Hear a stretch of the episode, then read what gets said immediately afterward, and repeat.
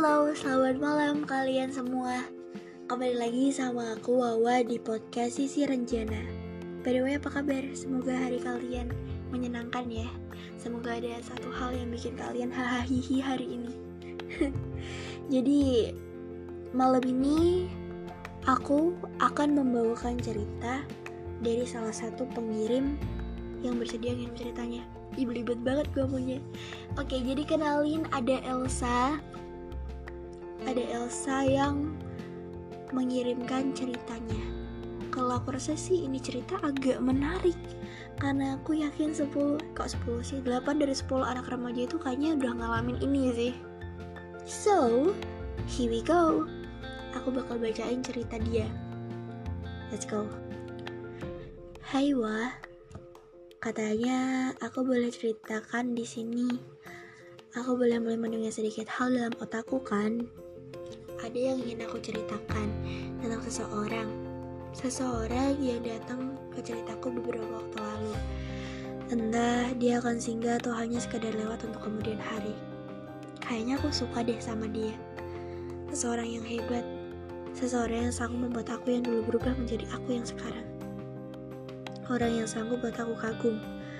Aku menemukannya beberapa waktu lalu, di waktu yang singkat.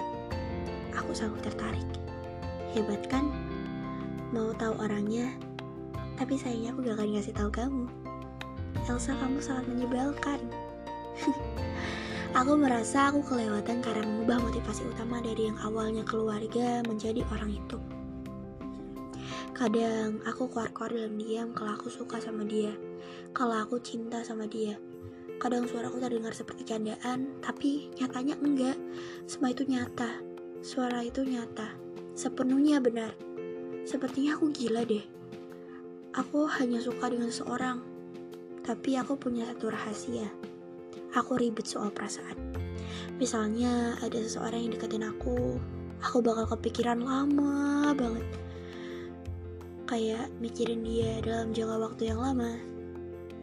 Aku lebih pikir ini childish. Ya, aku childish, tapi aku gak pernah keberatan dengan itu.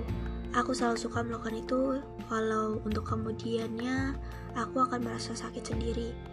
Hingga untuk lagi dan lagi aku pulang, pulang ke seseorang.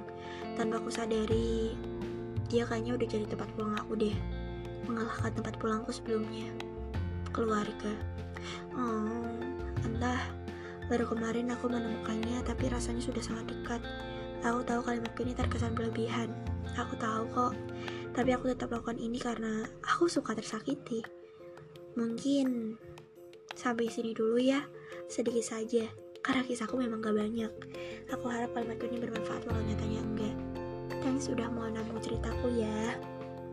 Elsa, terima kasih. Aku yang terima kasih karena kamu udah bersedia ngirim cerita kamu di podcast aku. Jadi buat Elsa dari aku sebenarnya menjadikan seseorang motivasi itu nggak ada yang salah, nggak apa-apa kok. Tapi satu hal yang perlu Elsa tahu, menjadikan seseorang penyemangat hidup itu kayaknya agak agak kurang pas. Elsa seharusnya jadiin diri Elsa sendiri jadi penyemangat hidup Elsa. Elsa kalau mau ngapa-ngapain harus ini buat gue, bukan buat orang lain. Elsa paham kan apa yang aku ngomongin? I wanna say something for you. Just be careful. Gak semua orang bisa kita percaya. Maka dari itu aku saranin mending Elsa percaya sama diri Elsa sendiri.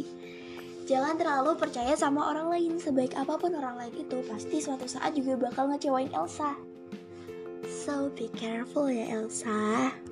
Perihal, gak apa-apa kok emang aku udah suka disakitin itu jangan itu salah banget Elsa jangan jangan sampai kamu kecanduan sama hal-hal yang mungkin akan menyakiti kamu itu gak baik jadi please stop it. Elsa berhak bahagia. Elsa berhak senang. Jadi jangan mendekati hal-hal yang mungkin menyakiti Elsa. Satu hal yang perlu Elsa tahu satu hal yang aku ngomongin sama Elsa adalah please be careful karena nggak semua orang baik itu bisa kita percaya jadi akan lebih baik ya akan ada baiknya kalau Elsa lebih percaya sama diri Elsa sendiri dan jadiin diri Elsa itu alasan buat Elsa ngelakuin apa pun. Semoga apa yang aku omongin tadi tuh bisa Elsa ambil sedikit. Aku sendiri pun sadar kayaknya nggak banyak deh yang aku kasih ke Elsa tadi tapi semoga ada lah beberapa yang nyembil gitu kan yang kayak Elsa cocok iya juga sih gitu. Ya apa yang Elsa lakuin itu nggak ada salahnya tapi akan lebih baik kalau Elsa gak terlalu menjadikan orang itu sebagai penyemangat atau tempat pulang. Karena takutnya nanti Elsa bakalan kecewa oke? Okay? satu lagi jangan kecanduan sama rasa sakit. Gak boleh.